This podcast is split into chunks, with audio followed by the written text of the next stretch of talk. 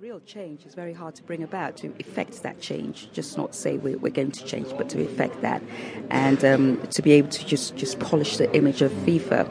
Alex Capstick still with us. So, just one more thought. Any sign of Mr. Blatter?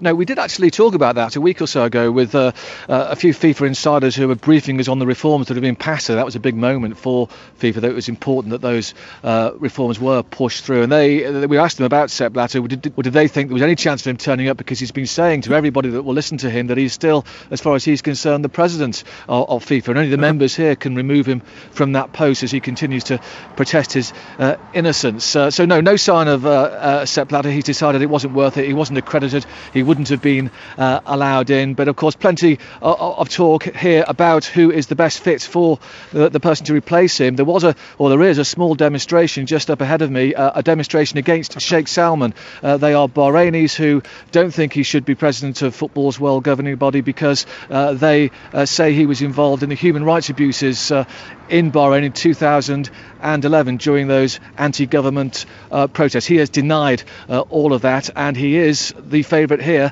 to become the first uh, Arab and first Muslim leader of football's world governing body. Okay, thanks very much. You will keep us posted, I've no doubt. That's Alex Capstick. Now, let's hear from uh, FIFA's acting president. That's Issa Hayatou, himself previously accused of corruption. He was speaking earlier today about the task facing the organisation. Aujourd'hui, nous votons pour les réformes Today, we vote for reforms that allow us to build a stronger FIFA so football can prosper in fairness and in a spirit of sustainability in the long run, and also so that the events of the last months never happen again. We will set up a FIFA that will be more transparent, stronger, and more responsible. It will win back the respect of everybody throughout the world. Well, everyone in the world, not Jamie Fuller, I suspect. Uh, he's from the campaign group New FIFA Now, and he's in Zurich. He's actually at the meeting, and he's joining us from there as we speak. Now, then, uh, he says that uh, they can win back respect, and there were some reforms voted on today, I think, which went through. But y- you basically say FIFA needs to be scrapped and to start again, right? Yeah, absolutely, Owen. And just to give you a little bit of insight, I've just had my accreditation pulled only in the last hour or so uh, once they realised who I was. I've been accredited and have been inside the Congress Hall. Uh, but there's no question we're dealing with an organisation that, as Alex said, is doing deals behind doors between the confederations. Nothing has changed. Nothing will change with this process. And we really need the whole thing to be wiped and started again to have any hope of getting the sorts of reforms that we need. Well, I mean, to be honest, I would expect there to be deals ahead of an election. I mean, that's how elections work, isn't it? I would have thought any new organisation, the same thing would happen, wouldn't it? Mm, yeah, but in this, it's very different. Different insofar as it's exactly the same context as last May when we had the whole kerfuffle over Sepp Blatter and what have you.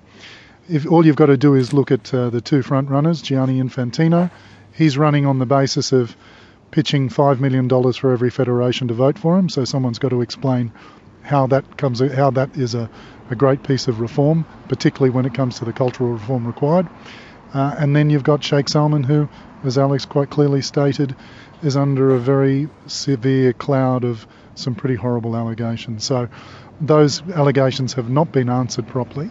FIFA have not told us exactly what's involved in the integrity checks that he passed. So we're dealing with the same organisation with a complete lack of transparency. So as much as they throw out the words transparency and accountability. It's lipstick on a pig. We're not dealing with reality here.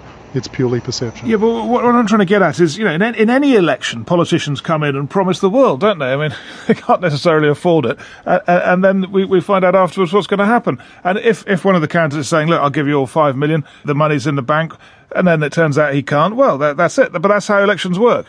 Yeah, but it's not so much an issue of then he can't. It's an issue of him standing there saying he's a reform candidate and he's going to reform FIFA and he's going to reform the culture of FIFA and then playing the game. This is about our sport. This is not about politics. I know that politics is involved, don't get me wrong, but what we need here is we need great leadership and great vision, and that is sorely lacking.